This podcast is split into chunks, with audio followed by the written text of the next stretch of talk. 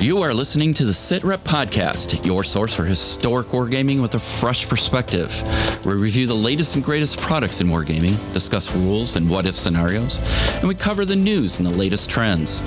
This is all brought to you by your SitRep command team from around the world. Join us for another riveting conversation here on the SitRep Podcast.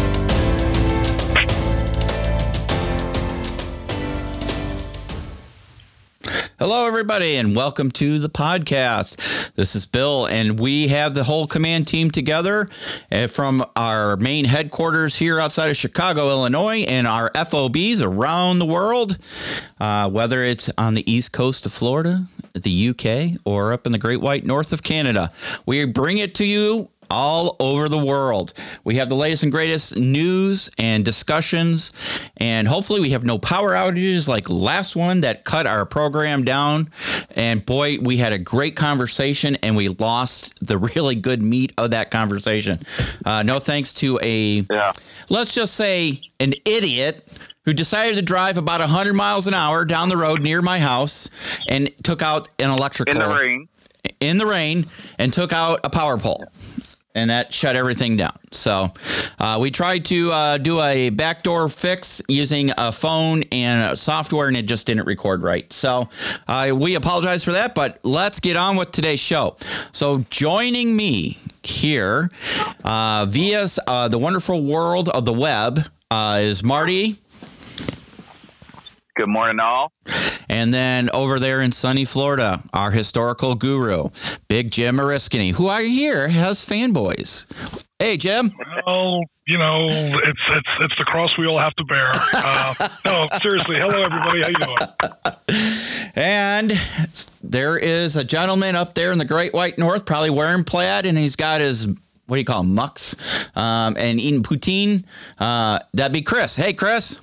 How's it going, eh? And then our refined Bob Ross of painting, that English gentleman we all know and love, Gaz. Gaz, how you doing? I am very well, thank you very much. Do you have a fresh well. cup of brew? No, and I've just realised that, which is now why I'm not so very well. Oh, no. Oh no. That- well, I can tell you I do have my sit rep cup in my hand full of lifer juice and I'm in a happy, happy mood. All right, so let's get on with the show. A lot of to talk about. Let's start off with some uh, update to the 13 hours to thir- 13 days to 13 hours game. Uh, so we are at the finish line. So next Saturday, September 26th, is going to be the transit game. Jim's creation that Gaz has been secretly plotting away and figuring out all kinds of strategies to ruin the good old USA's response to saving the ambassador. Just like a typical Brit, got to go ruin the US of A. So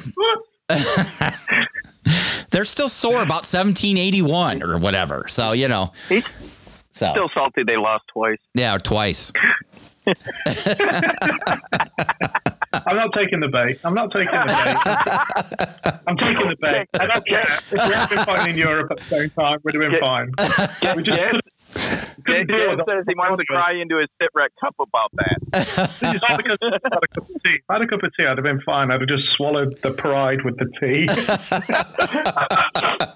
I- I'm still not 100 percent convinced the Americans won the War of 1812. Oh, no. That's that's a, that's that's one of those things.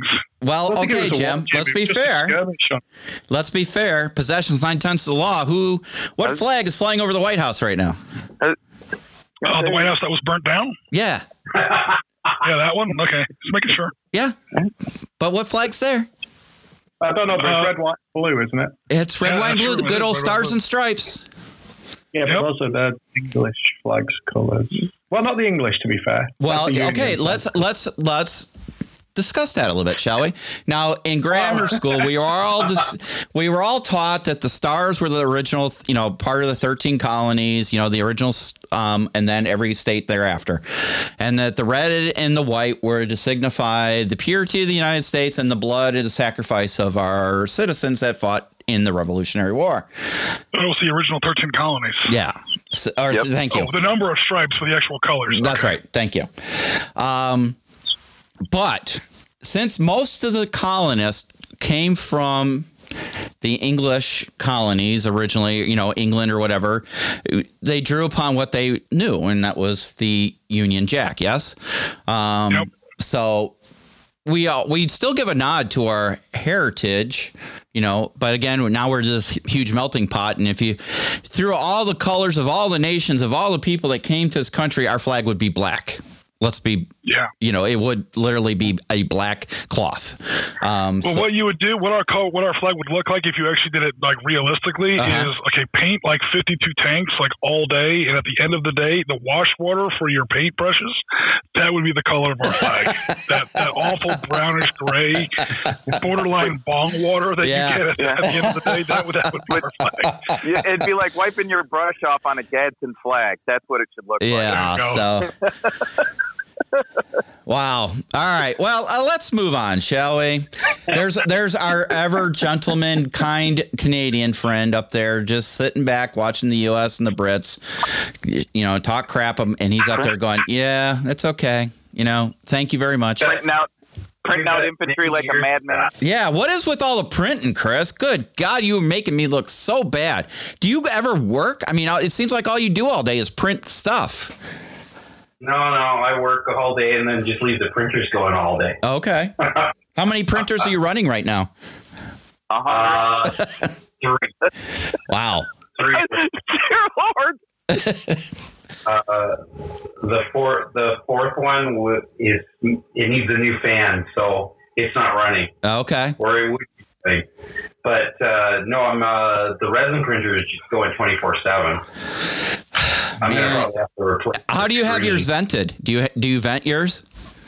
Yeah, I do. Oh, see. Um, I've, uh, I've got an um, induct fan Uh huh. that vents outside. Okay. Yeah, Through that's been my ductwork. problem. I have not been venting, and so my uh, hobby room really smells. So I have to be Oh, yeah. careful with that. But I have you seen the new uh, Anycubic printers that have come out, the larger ones? Yeah. I'm gonna have to get one of those. Well, I, it depends on what I do with my life for the next few months, of where I end up living and all that stuff. But you know, there's that as well. We might be having a fire sale of all our games and stuff. So you know, uh, we'll keep a lookout for that. Um, Okay. so we're gonna. Yeah. Anybody who's interested in Warhammer 40k, I've got about a five thousand dollars worth of stuff in boxes that uh, people might be interested in, and I'll give it away literally for free. You just have to pay shipping. Um, so you know, who knows? Well, anyways, let's get on with the show. All right. So transit game will be October or October, September 26th. Uh, Jim, what's a good time for us to be starting that? A nooner? Is that a, Sure. a nooner game? Yep. Okay. Um, Um, they've they've been running uh, with uh, with trash talking and whatever, you know, and like Trash questions. They've been running. Well, what do you think, Jess? About three hours? Um, yeah, I'd say three, three and a half Okay. hours on average. yeah. all right. Uh, as long as it takes me to kill me. the interpreter, that's all it's. Uh, blitzing straight through it, we could probably get through it in about 90 minutes, but that's no fun. So let's just call it three hours. Cool. Three Yeah, hours. All right, guys. Uh, yeah, noon is good. So Yep. between like noon and three. something like that. Perfect. All right. It's trash talking. When have we ever trash talked each other? We are nothing but the most perfect We're very behaved, supportive. you know, polite people that you will ever meet. Trash talk. 24 minutes Um, and 57 seconds ago. Oh, 58, 59. Well, there's that. Yeah. Well, you know, it is what it is. All right. Well, when you have a room full of vets, and everybody in this room is a vet of their nation's military, and then we have a Marine too. So, you know, we got to. Oh. Oh. It's all fine.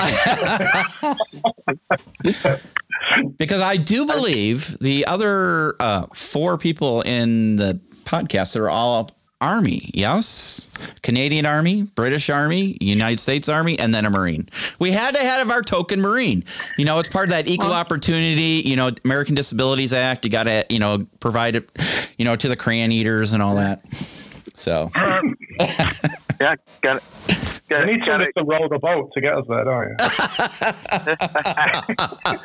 even the That's what Brit gets in on it. 18, 1500s, yeah. Man, tough I in the got- streets, I love the tea from the ship before it burned. this was after I defended the British in 1812. By the way, I thanks, thanks Canada for jumping in on that. Canada should have been jumping in on that, but that's fine. we invaded Canada three times in that war, failed three times. You think Canada, of all people, would have jumped in on that one? That's fine. All right. Well, we're off to a rip roaring start this morning. All right. Um, let's talk about other things. All right. So, transit game the 26th at noon, and then the weekend of 3rd and 4th of October. So, look on the 4th of October for the recorded version of the miniatures game. We thought about doing it live, but we want to clean it up, polish it up, and take out some of the dead air. Because, you know, when you're playing a miniatures game, you might have some dead air time or a rules reference or something like that. So, we want to make it enjoyable for you to watch at your convenience. So we'll be recording it and then editing it, and then we'll be putting it out on October 4th. So you'll get to see what happens. Now, remember, there's a contest. The person who puts out on either the transit game or the actual miniatures game the results. Oh, yeah. You know what? How do we do this? Because Oh, it- how do you do this? Um, because you know you could watch the game and then re-comment on it, right? How do we do Does this this? have anything? Does this have to do with the the Gun Bunny Santa contest, or No, that that's something else? different. The Gun Bunny Santa is for the special edition miniatures.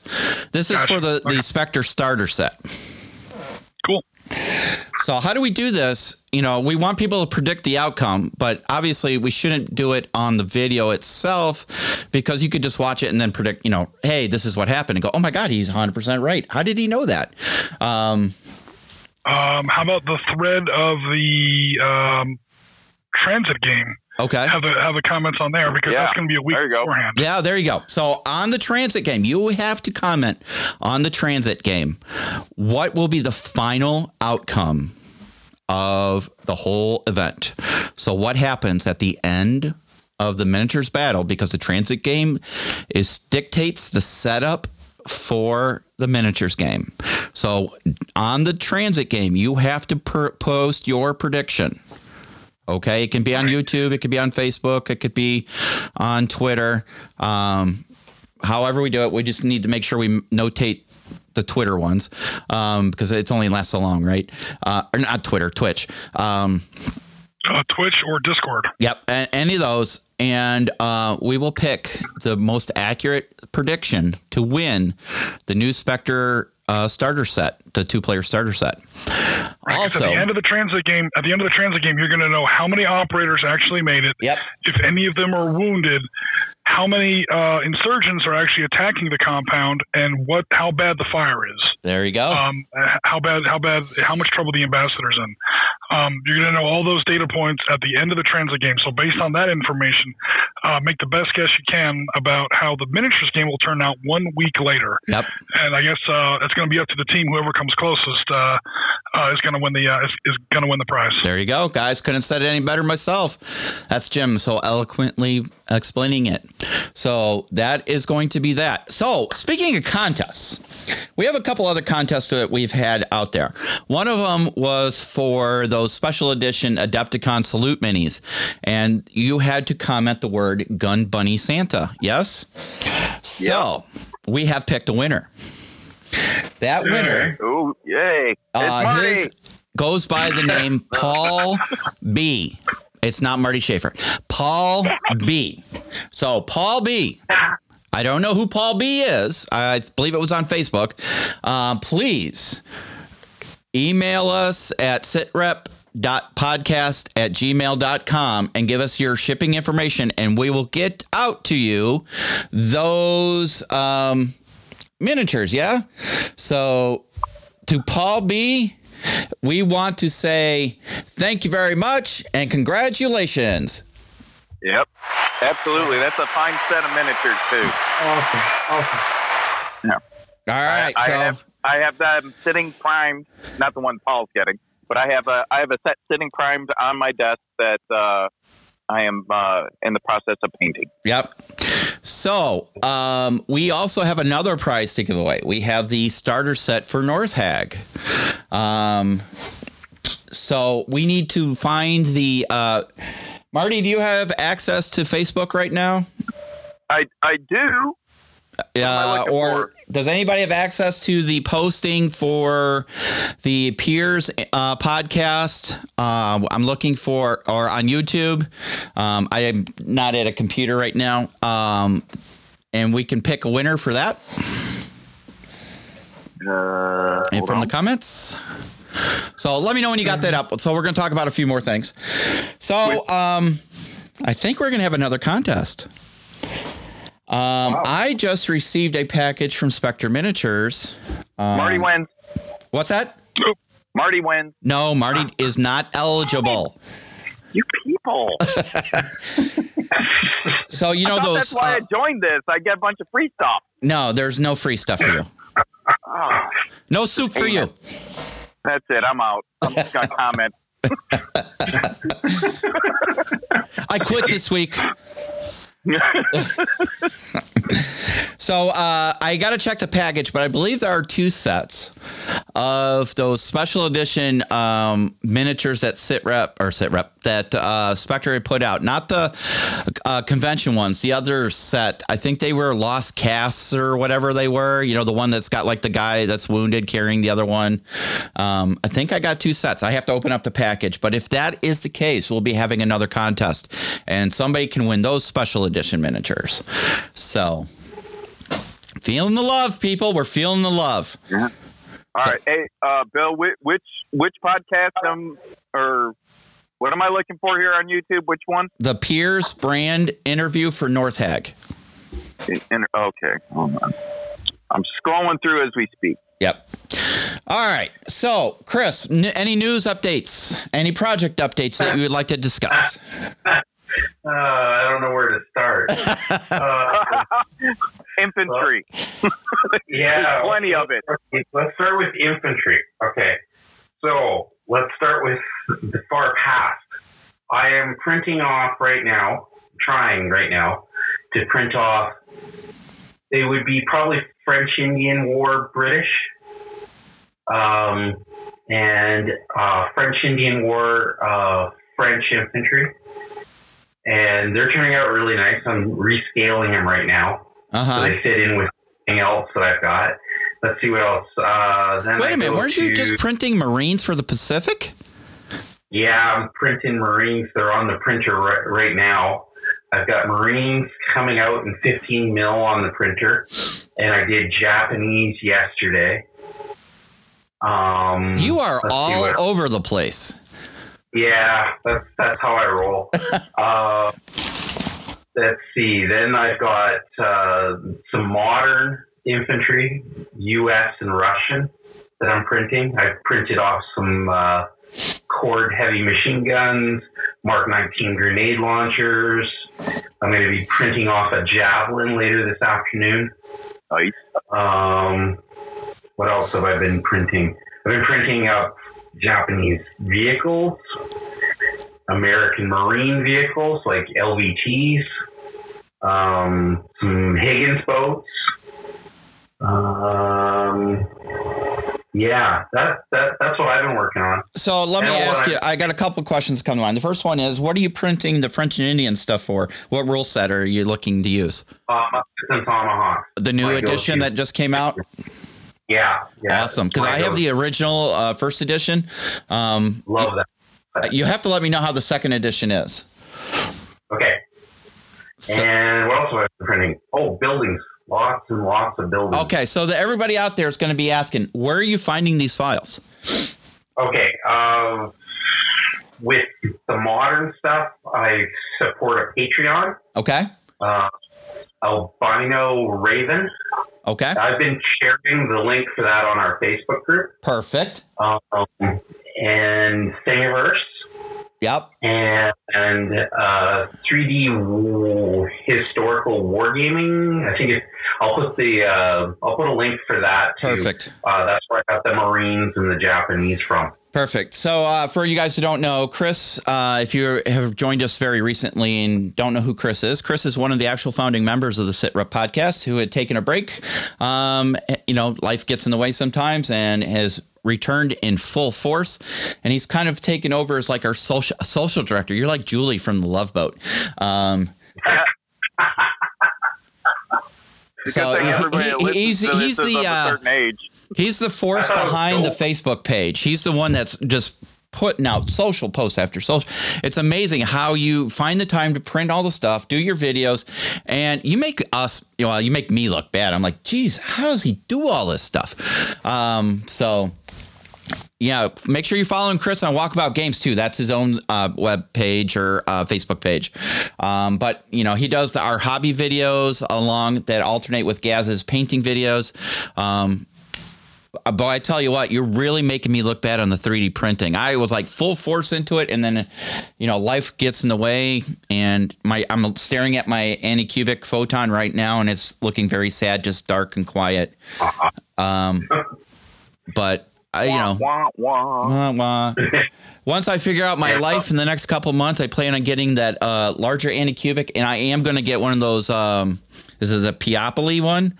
Uh, the Yeah. the huge print base one, uh, the print That one. terrain. So, Yeah. well, eh, Chris, Um, we're, we're going to have to do a 3D printing show. You know, um, so for well, that that's that's the next thing up. okay, Uh, cool. because a whole bunch of people asked me how I did certain things. I've already put a, a, a tiny, tiny little video up on the page. Yep, I saw your um, one video you did with like your catch up on uh, 3D prints. Yeah, Yeah, and then I did one for a couple people on how I make my 3D prints more flexible okay, and snap. So I put up a little short little video of that nice. uh, up on the page. Um, what else is going on? There's tons of scenery being made right now, like a lot of scenery for Pacific and Vietnam. Uh-huh. We've got like so much, and for World War II, Nice. like, we've got a well, just building terrain right now. Yeah, those uh, Um, little bushes or grass that you're doing for the Vietnam uh, is genius. Um, Mhm. You know that, that's turning out really well. Jim, you, I don't know if you've seen any of that, but he's printing out little uh, vegetation, jungle vegetation that you you can add to basing and stuff, and it looks really good. Um, Yeah, I'm seeing everything on Discord. okay, perfect. Yeah, So- have some stuff on Discord. Excellent. Look at that. He's. I I I, I fully admit I do not really uh, do Discord much because I'm still trying to figure out. You know, of all people, you think I'd be on that, but I don't know for some reason I'm just not connecting with Discord as well. Um, excellent, excellent, excellent. Gaz, are they working Hello? you to the bone, Gaz? Uh, it's eased a little. So obviously not working this weekend, but that's only because the aircraft were ready to go on exercise Monday when we finished on Friday. Good for you. Uh, so hopefully, once this exercise goes ahead, we. I say they'll take their foot off our throat, but now that they've put it there, they kind of like to keep it there. As you guys know, once you produce something, they think you can do it all the time. so uh, we'll see. We'll see if that eases a little bit. We've been warned off until at least the end of October Okay. that we're just going to get thrashed. So Yeah. basically, yeah, still doing uh, week of days, week of slips, alternating every single week. Uh, some of the slips are pushing 12 to 14 hours, and then get back, go to bed, get some, get up, get something to eat, get changed, go to work. Yeah. Yikes. yeah, it's been pretty horrendous, but you know, I managed to squeeze in a painting session this weekend because we weren't working. Uh, and thankfully, uh, the guys stepped in and covered me for the last one that I couldn't make, which was much appreciated. Awesome. But So, uh, um, yeah, coming up Tuesday is uh, Yeah. Ragnar Lothbrok, Really? Warrior from Little House of Green Ragnar. Miniatures. So yeah, Now, is this based uh, on the TV show or is this the actual historical model? I would say TV show. Looking Okay. Okay. Um, I think um, he's got a symbol on his chest that doesn't quite fit with the show, so I think it was done quite early on. Uh huh. Uh, it's in the show, I think it's uh, some form of crow, whereas this one's more like a griffin's head or something along Ah, those lines. Gotcha. I don't know if they did that to give themselves some space for IP, maybe, or Uh-huh. it was just something that they wanted or fitted in with what they wanted to produce. But no, he's a lovely mini. Um, I'd say he's almost, for the most part, he's true scale. It's just his hands that are heroic, Okay. which it, it offsets the model a little bit. Uh-huh. You know, when you look at it, you think, oh, if they'd have just done them a bit smaller, it would have been a that bit more nicer, but it's um, it's stunning. It's it's a really nice mini. It's got great detail. It was a, a pleasure to work on. Nice. So, uh, the which video- brand is it? Uh, hassle free miniatures. Hassle free. Okay. You know what they say about big hands? What? Big. Small brain? Big gloves. Oh, okay. I would say it would have to be all based off the show because his, the historical air quotes figure of uh, Ragnar Lothbrok is really nebulous. I mean, it's one of those situations. I mean, I'm not an expert, but the little bit of research I've done, we wouldn't know that there was such a thing as Ragnar Lothbrok if it wasn't for his sons. The only real record we have, like in the in the Northumbria Chronicles, or whatever they call it, is you hear you know certain people, certain people, certain people, son of Ragnar. But when he come to actually look up anything about Ragnar himself, he like doesn't exist. Mm. Um, so the show kind of had a blank check as far as how to create him. So I would have to say that would almost certainly be uh, based off the show's, you know, vision Yeah. of, of what he what, what he of uh, what he would have looked at. Um, the historical record, as far as most of his kids go, uh, becomes a lot more solid. It's one of those situations where the sons are more more famous than the father. Oh, okay. Yeah. Yeah, my, my Yeah, only made it all exposure, honestly, to that is this TV show. I, I don't really know a lot of uh, historical based Viking uh, information. Mine is truly based upon the TV show, and then that old was it Kirk Douglas made a Vikings movie back in the old old days.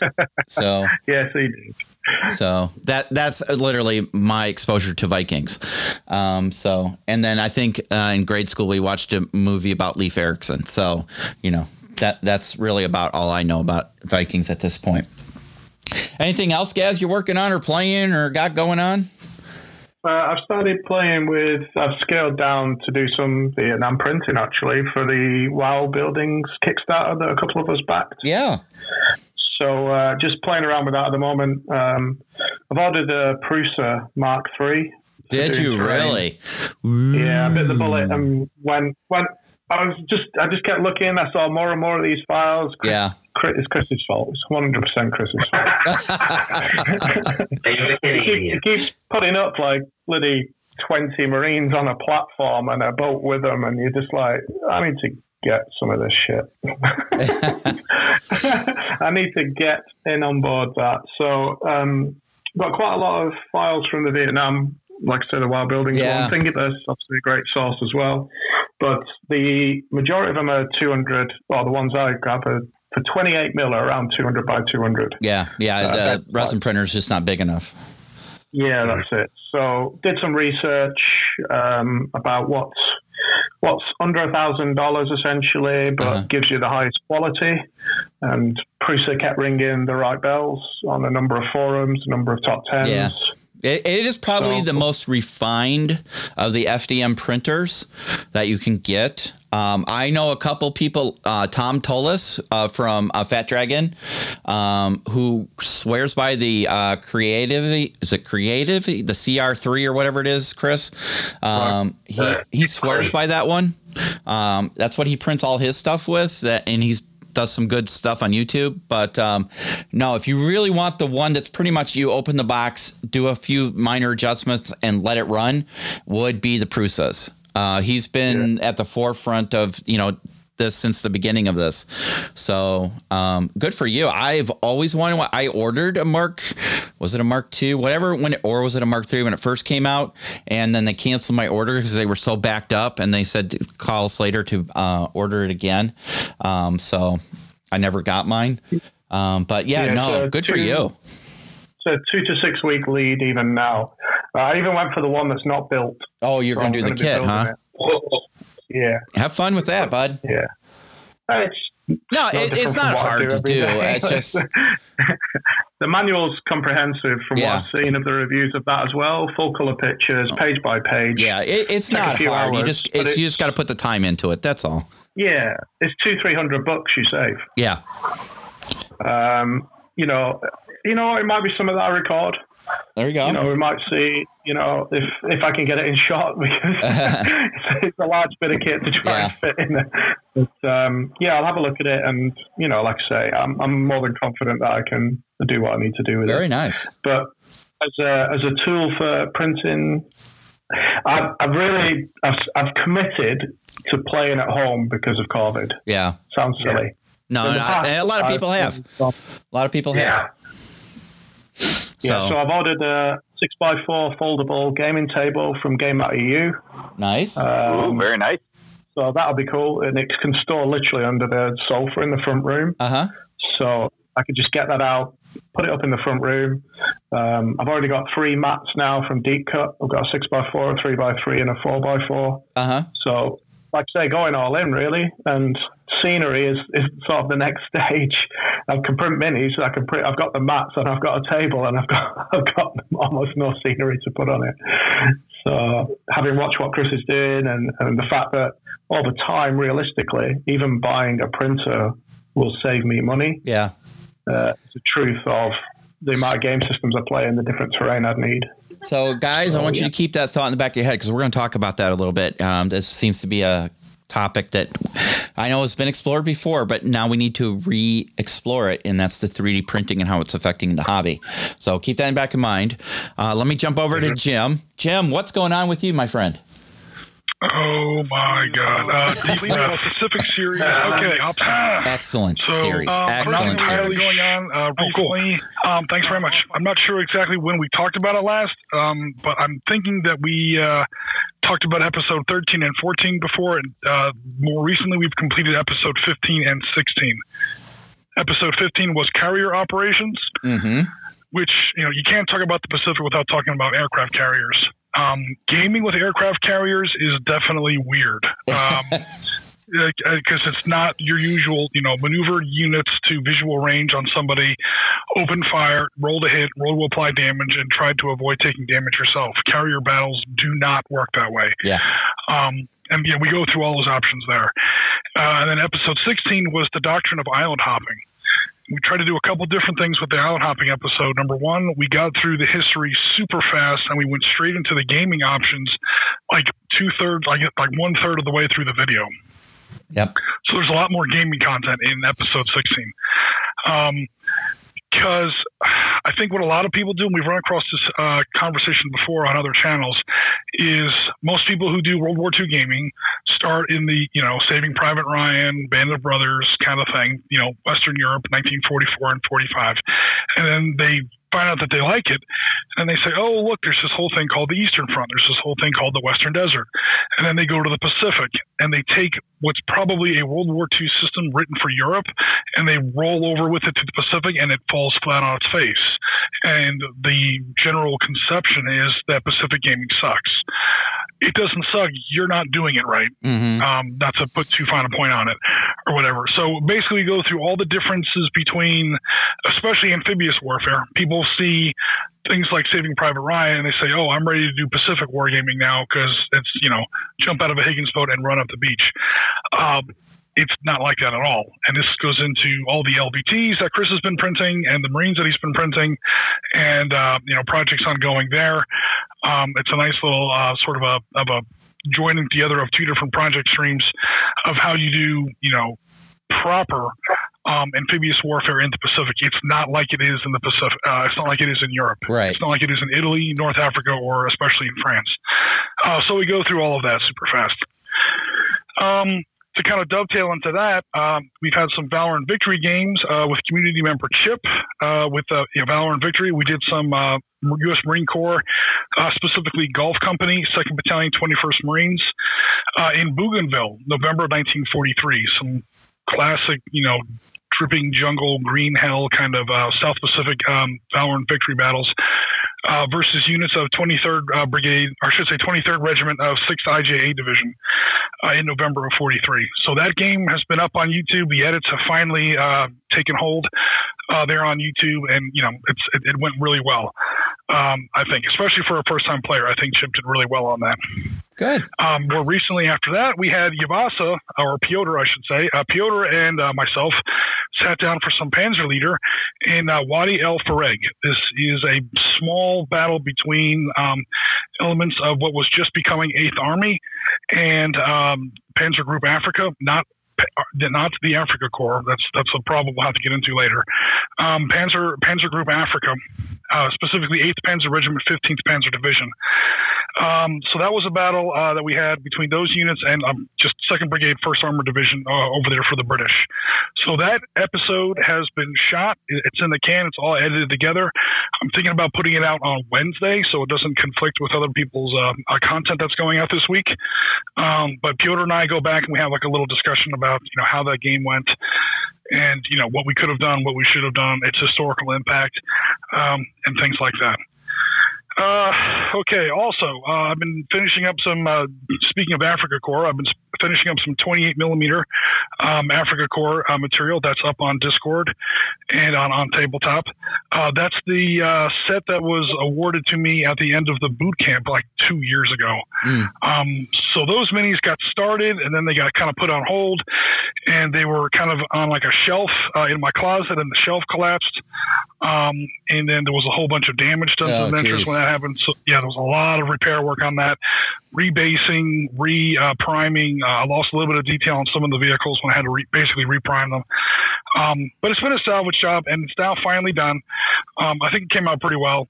Uh, that's up there. Uh, I'm now moving into Iraqi 15 millimeter, uh, that old army, uh, to get that ready to uh, face off against my Marines uh, which I completed some time ago in 15 millimeter, using a lot of uh, Battlefront and uh, Team Yankee miniatures mm-hmm. for uh, right as, as like a base. Of course, you have to modify it because um, Team Yankee is not Gulf War, 1991, uh, um, but it comes close-ish. Uh, with a little bit of kit bashing, you can, you know, sort of, yeah.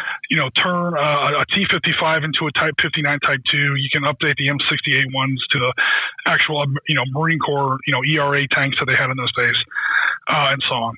Uh, and then later on today, we're going to do some letters of Marque, uh, French versus Pirates. Nice. Uh, we've got a player lined up. Yeah. Uh, we're also, yes, yeah, so we're going to try, um, obviously, a new faction. We've never tried the French before, although in letters of Marque it barely matters because it's a very light game.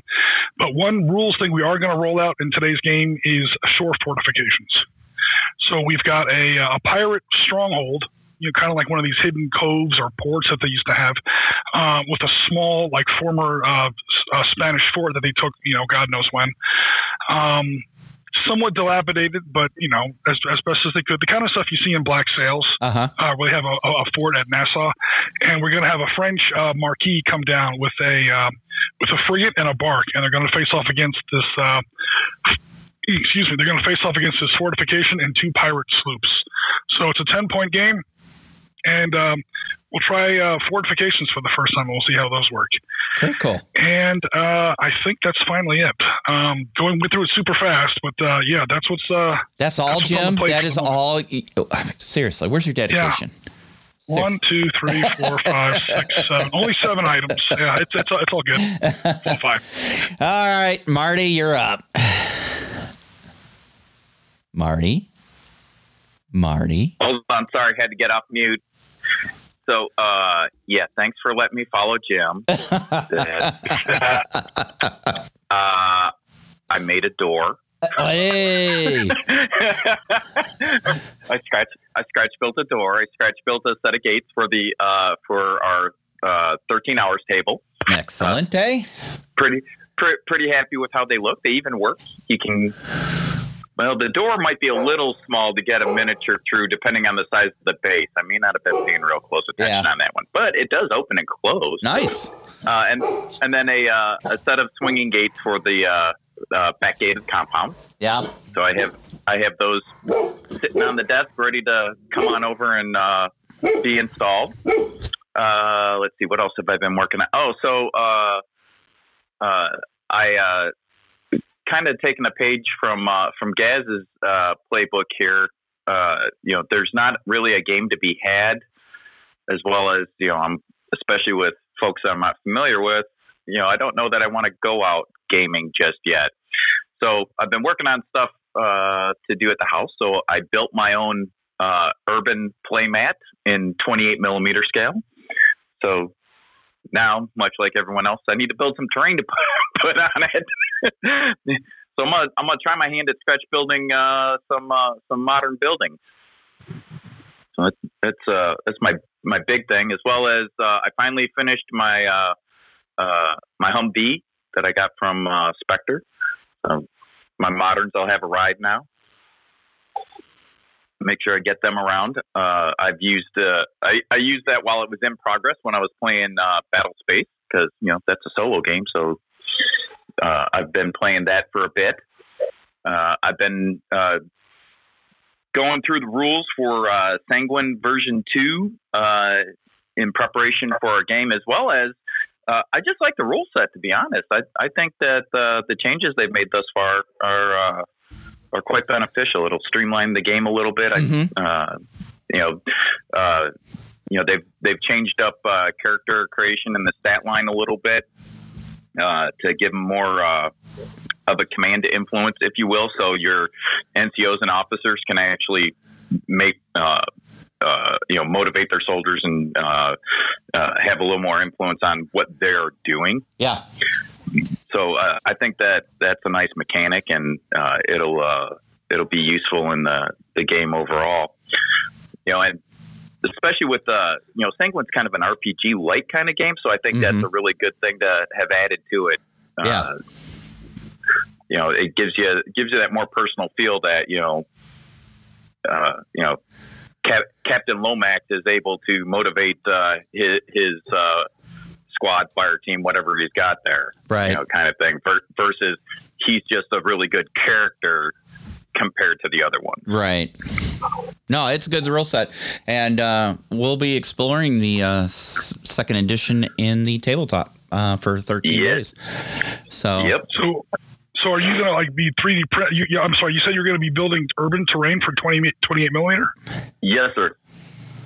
Except uh, I, I'm I, I'm not I'm not the cool guy like everyone else that has you know a dozen 3D printers at the house I was gonna apparently. say, uh, there's there's So- not really a reason to, to, to 3D print that stuff. Um, Yeah, no, no. I'll be scratch building. It'll be uh, most of that stuff will probably be foam board, Okay. uh, and then you know uh, I will, uh, you know, take my hand at you know it's the first time I've built anything like I'm anticipating building some larger buildings, like three, four story buildings, I've never built Right. anything that big before.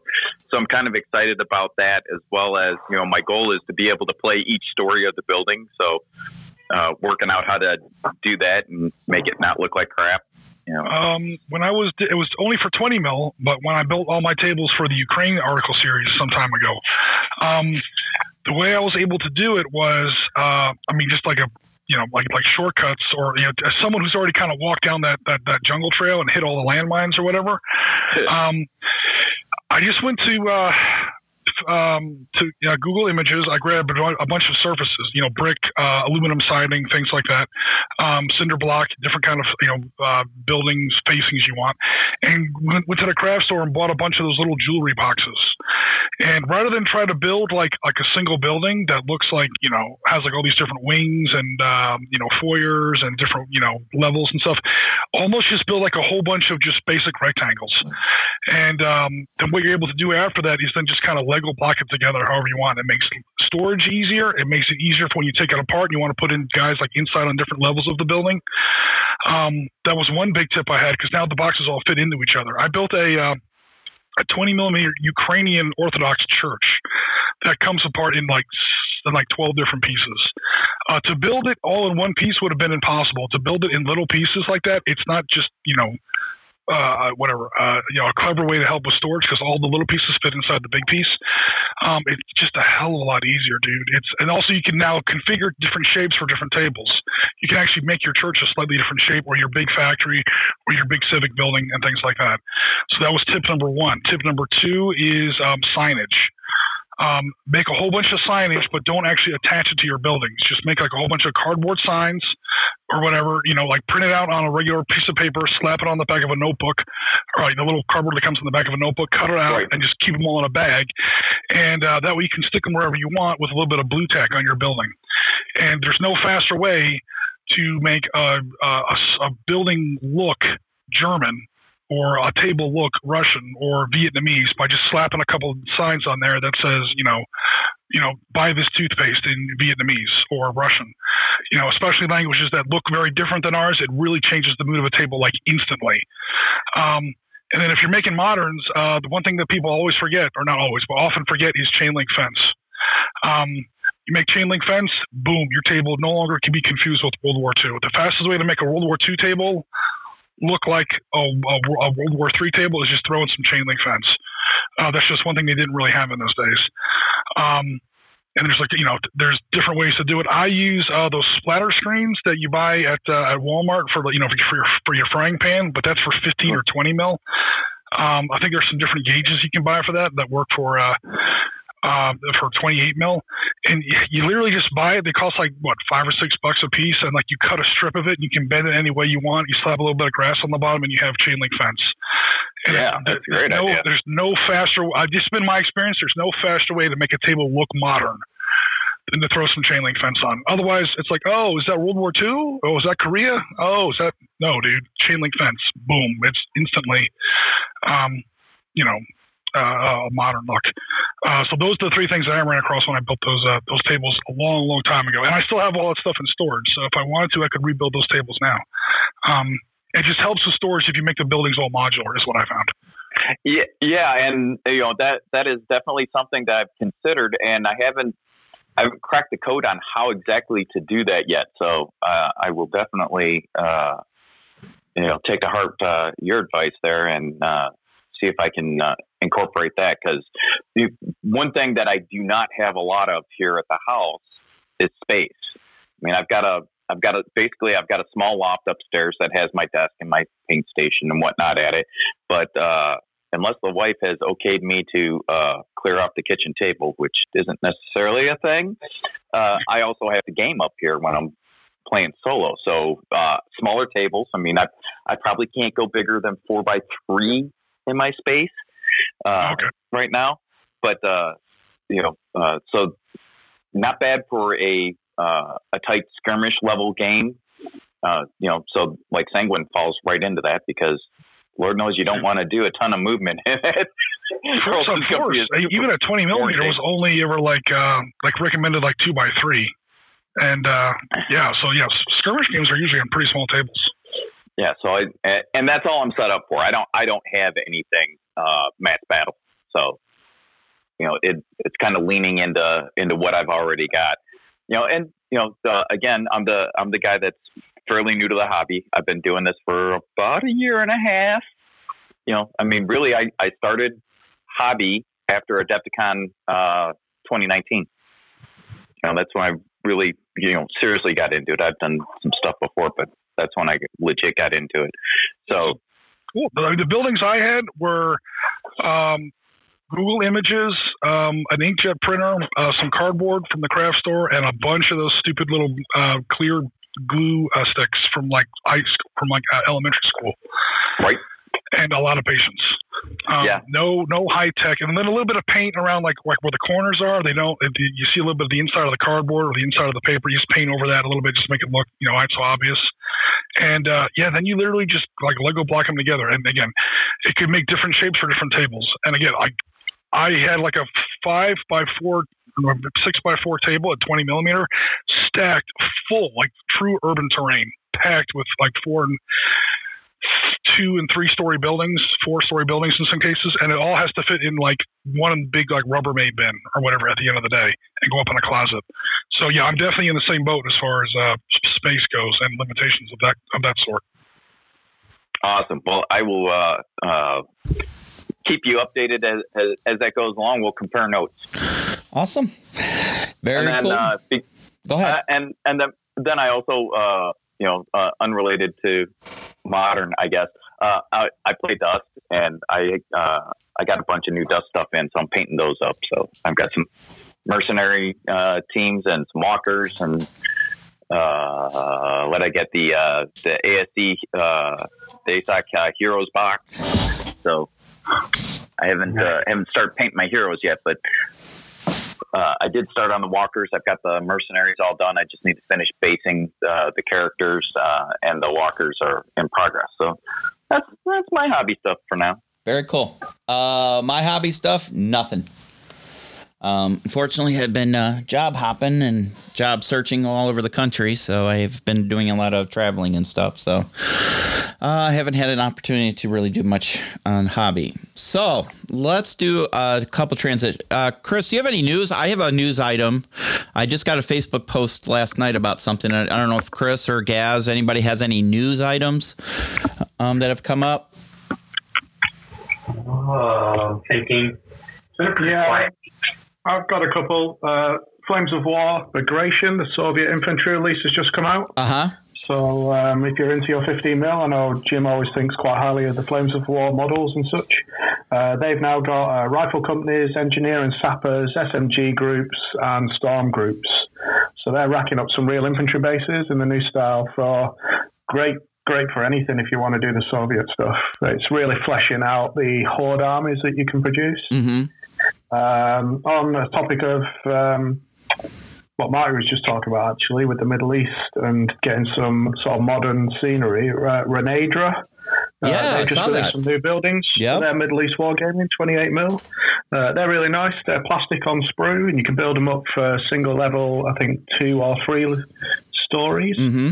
So uh, they're quite nice. Um, I like the they've really gone to work on the texture on the outside and put stuff on the inside like sofas and the rugs on the floor and so you, and the ladders to move in and around. So it made for some quite interesting scenery for stuff uh, that's modern and 28 mil setting. Yeah, very, Uh, I'm gonna have to check some of that out. And the final one that I know definitely tick a few boxes for you, uh, Bill, is uh, Knuckle Duster Miniatures. Gunfighter's Ball have just released the Earps mounted on horse. What? I haven't seen So that Wyatt- yet. Oh, I missed so Wyatt, Doc, Virgil, Turkey Creek, Texas Jack, and you can also get Sherm McMaster on foot and mounted. Nice. So the initial ones are all on horseback, and you can get Sherm as an extra as well. Nice. That's awesome. Yeah, I, I, I definitely got to get into that game some more. Um, yeah, good old Western. Awesome. That's exciting news. It really is. Um, so I got a Facebook message last night that the rule set for Zero Dark 30 is now released. Um, I'm trying to remember who writes it. Well, they've been talking about it for a while, and of course, I don't have my phone in front of me. So, um, when I can get my hands on it, um, they made it shareable as a Dropbox file. I want to say that to me. So I think that it was a general release, but I'll have to check it out. Um, but they've been talking about it. It's it's um ultra modern combat rule set, and I think there's miniatures they're talking as well. Um, so I will have. Yeah, I'll have to look at that. As um, I'll get that up there. Chris, have you heard anything about that, or Marty, or Um, I posted Uh, the uh, the Goog- the um, Dropbox link. On oh, you the, did post uh, it? Okay, cool. And they're from Australia, and I believe they are doing miniatures. And Yeah, I didn't realize they were doing minis with that. Yeah, I think they're 3D sculpts right now. Awesome. Yeah, they look really good. Awesome. Other than that, that's about all I've uh, I've uh, been able to find out right at the moment. Yeah, I haven't had a chance to look at it. I just saw it last night. All right, let's uh, switch gears again. And we've done a lot of talking about 3D printing today.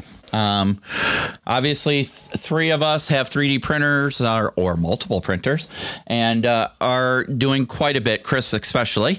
Um, so, the question or thought I want to pose to everybody is do you think you know we, this po- uh, question was posed several years ago by Warren over at uh, Beast of War now OTT about how people were predicting or not predicting that uh, 3D printing was going to change miniature gaming.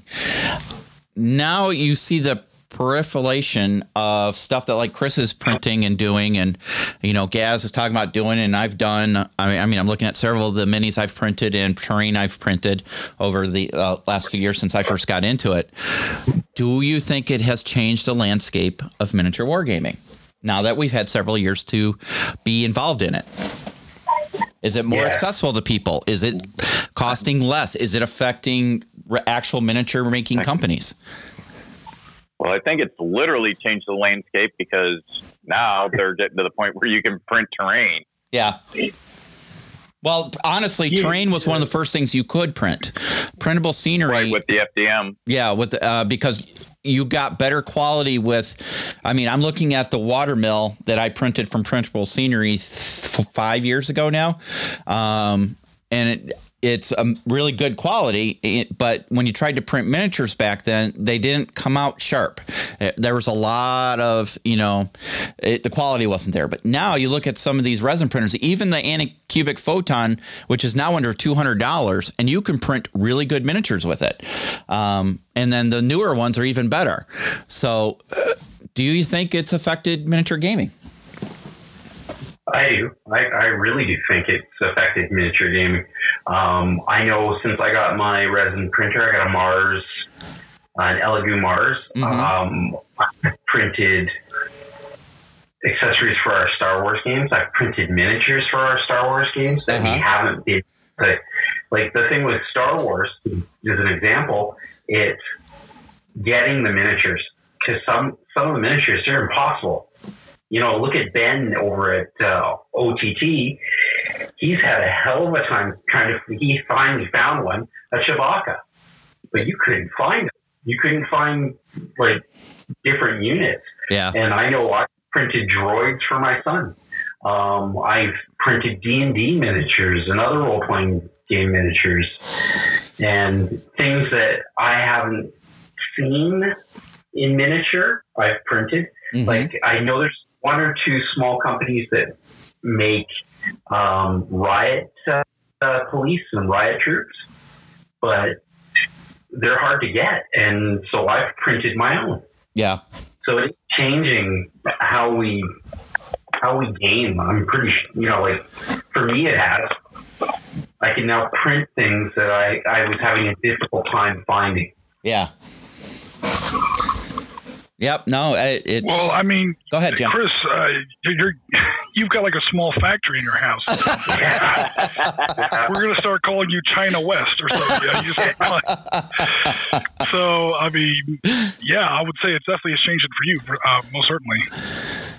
Well, the I think that the uh, the proliferation of STL file availability, whether that's through Thingiverse and it's free, it's uh, a Patreon that somebody supports for uh, a subscription, or Uh-huh. you just straight up purchase it from a site, gi- gives people the ability to print stuff that would not be available because there's not the demand or the person who's designed the file doesn't have the capacity to manufacture that product, but they're able to generate the file and Right. share it. You know, and so there's a lot of great stuff that we I don't think we would ever see. It would never make it to market Yeah. if it wasn't for uh, STL files and being able to print them uh, yourself. Yeah, no, that's a good point.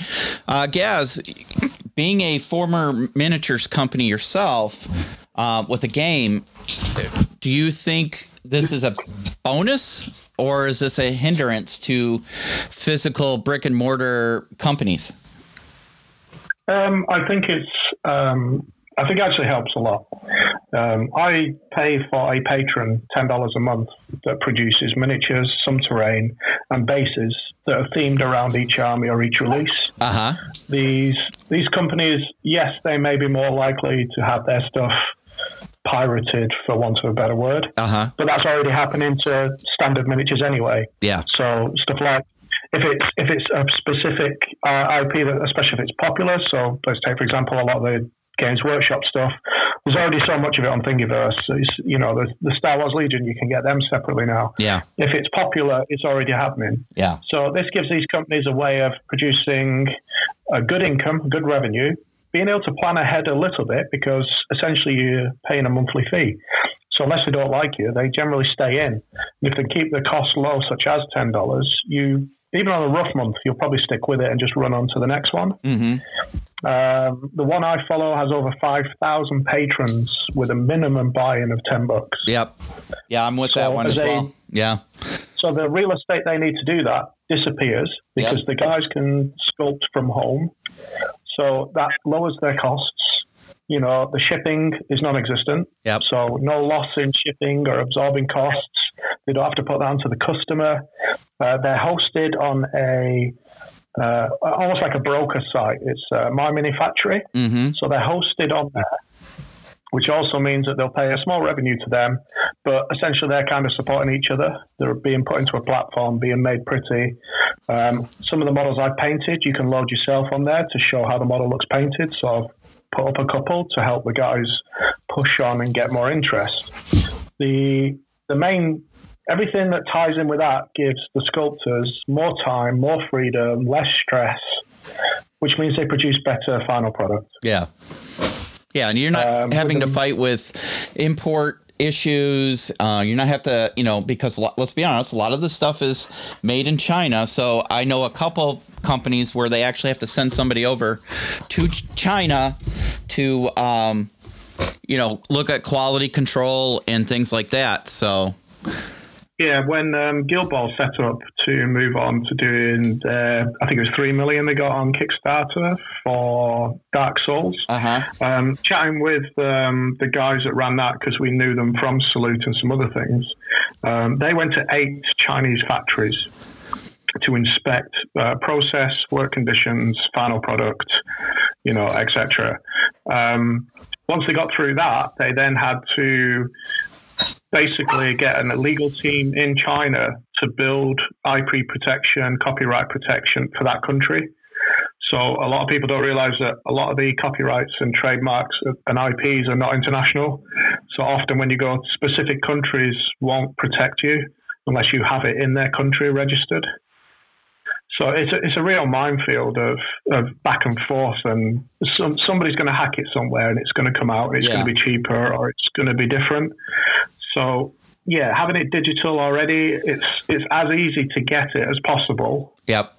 You literally don't have to leave your home if you've got the printer. You could, yeah, you know, hardwire it straight across onto a um, a memory stick, move it to your printer, and within a what six seven hours for whatever size mini a really high quality for 28 mil say yeah. you'll have a selection of miniatures that make up a small group yeah so a four man fire team you know for, for moderns you'd have them there they're on the printer they're ready to go um, a little bit of treat a little bit of resin uh, treatment to make sure they harden up the way you want them to mm-hmm. prime them and the next evening you're playing the game yeah yeah it's it's uh, yeah, it's amazing. Yeah, it is. And the nice thing is, even over the last four or five years, we have seen such tremendous improvement in machines and printing quality and lower costs. You know, four years ago, a resin printer was several thousand dollars. You know, now, like I said, you can get an Anycubic resin printer and it prints really well for under $200. Um, so, you know, I, obviously it's all coming down in price and all the good stuff. So we're also seeing them start to cater to the consumer because the hardest part originally was to build the support structure for the miniature, as you know, having had a couple that you've had to do that for yourself. With a lot of the miniatures that are coming out now, they're pre-supported by guys that do it regular. Yep. So they might still have the odd little problem, but predominantly they're they're good to go straight from how you receive them. Yeah, um, you literally just bang it onto the uh, build plate, put it into the printer, and off you go. Yeah.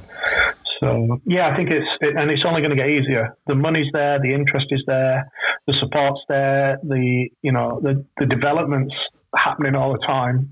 So uh, who knows where we'll be with printers in another five years? It yeah. may literally be the same as having a paper printer attached to your computer You get in a human sized set of miniatures on your plate in two to three hours instead of five to six. Yeah. And you you know, you downloaded it when you're at work and when you get home it's already there for you ready to go. Yeah. It's, it's exciting. It's really exciting. It's definitely changed. I think it's made miniature gaming more accessible for a lot of people. Uh, you know, because like I said, you don't have to have a big science technical degree to run a printer these days. Uh, as long as you know how to uh, basically level the build plate, you know, if you don't have one that's auto leveling, um, and you pretty much and you get some good quality files from somewhere, boom, you're gone. You know, and the speeds yeah. and print quality has come uh, up way much. You know, print speed is uh, up, quality is up. Um, because I'm looking at, like I said, my watermill that I printed five years ago, and that was a 60 hour print job. Um, you know, and then some of the miniatures I used to print were seven, eight hours. And on my resin printer, it literally, I can print uh, miniatures in a couple hours, and they're really good. You know, so everything is so improved, and it makes it even more accessible. So I think Yeah. it it really will help the hobby in a lot of ways. And I honestly think a lot of these bigger miniature war game companies are going to have to make adjustments to that, and their business plan will have to change a little bit. So we'll see. So Yeah, It's going definitely. to uh, uh, stimulate an improvement in a lot of the websites. Because I don't know about you guys, but every time I go to purchase miniatures, like the old-fashioned way, uh-huh. number one, you have to know where to go. I mean, talk about how how it makes it more accessible to people. As a relative newcomer to, to miniature gaming, just finding out where to go to buy some of the stuff is a huge pain in the um, third point of contact. Number one, and number two, so many of these websites are, com- you know, I'm sorry, but a lot of these websites are garbage. Uh, Yeah. You go there and you don't know where to go. You don't know what to click on. You didn't Yeah. mean to buy that. You meant to buy that. Oh, we forgot to tell you that was out of stock. I mean, I won't mention the company name, but it was a project I was working on. I go to buy something. I buy the things that I need for the for the project, the specific type of vehicle that I needed. Waited, waited, waited. Didn't get anything. Okay, went to another company, bought the miniatures. The miniatures got to me, built them, painted them. We're talking about several. We're talking about an, an Oriskany-sized tank army, so you know quite a few vehicles. Ran the games, photographed the games, wrote the articles, published the articles. We're talking about like a three-month, you know, span of time here.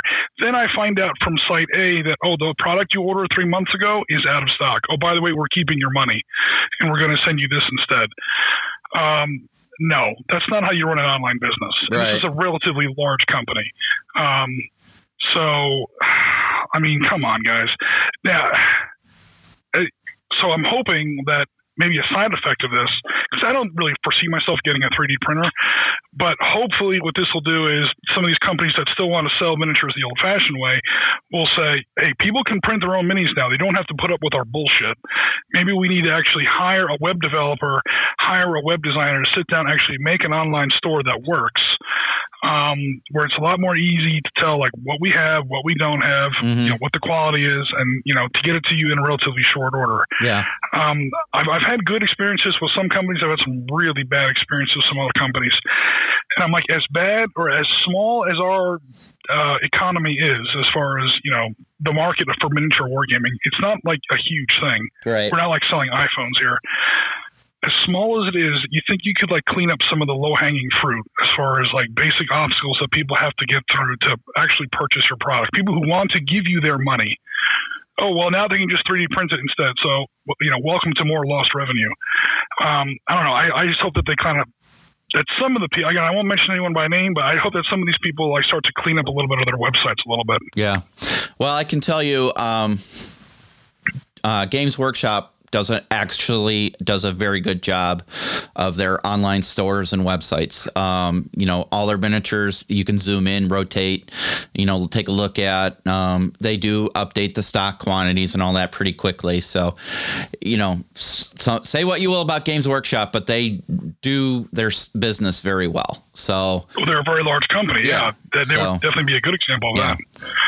So Surprisingly, I was not on the GW site buying GW products What? when I had this what? and then yes, there are smaller companies that I can think of one that's pretty popular that uh, you know needs to update regularly and things like that. So you know, and uh, we got to understand a lot of these smaller companies are one two man operations. So um, In, in, in, in the environment of 3D printing, they're about to get a lot smaller. yeah, yeah. So Definitely. So, all right, guys. Uh, any final thoughts? Um, we're gonna close out the show. Jim's got some huge gaming plans today. So, what are you playing today, Jim? Obviously, it's a little pirate action. You've spoke about it earlier. Yeah. Just give everybody a reminder. Uh, a 10 point of, uh, letter of Marque game, um, French versus Pirates. Not terribly huge, um, but we're going to go live in about 33 minutes. So not a huge rush, but we are coming down to it. So, Very cool. Very cool. So by the time you listen to this podcast, that game will have already been played. Uh, join Jim on Sundays um, for live gaming. Uh, he does different games each uh, week on Sundays, um, and he adjusts the time according to his opponent, wherever they may be in the wide blue marble that we live on. Um, so uh, make sure you check that out. Uh, you can join the conversation live over on Twitch um, and YouTube. Uh, he doesn't do Facebook, so we try and have somebody on Facebook to help along as well. Um, so just keep up the good work, everybody. Uh, thank you, everybody, to the command team. Uh, have a good week at gaming. Jim, are you uh, the good guys or the bad guys? Well, I guess it depends on your point of view, doesn't it? Um, Um, I think my opponent, uh, it's Rasmus, by the way, Okay. is going to play the French. oh. And I will play the Pirates. So Oh. six to five and pick 'em. Who's the bad guys? I mean,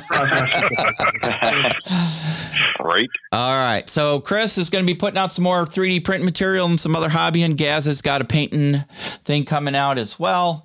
Um, so there's a lot on the table. Uh, I need to talk to Marty about Thursday night because he's going to have to put out a. Uh, I'm thinking the Vine video, Marty. I think you need to do that. Um, so Yep. so, all right, guys, this is uh, Bill for the SitRep podcast command team, and we want to thank you for following along and growing our channel. Um, our numbers keep climbing. I got good news from Jim that our Discord channel is blowing up. Uh, please find us everywhere and tell your friends. And we look forward to talking to you guys real soon and getting some more actual. Uh, members participating in some events. I guess we have a, uh, a one of our local friends who would like to uh, be there when we do the tabletop games. So. Um, be on the Yep. lookout for that. So remember, the 26th of September is the transit game. We're starting that at noon Central Daylight Time, and then um, the following weekend will be the miniatures game. So you have to watch one to find out what happens on the second one, or otherwise it might not make sense. And if you want to win that contest, remember you have to comment on the transit game video to the final end result of the outcome of the entire event. The one who comes closest will win an awesome prize. So keep up the good work, guys. Thank you very much to everybody out there. And for the command team, this is Bill, and we want to say thank you, and we will see you later.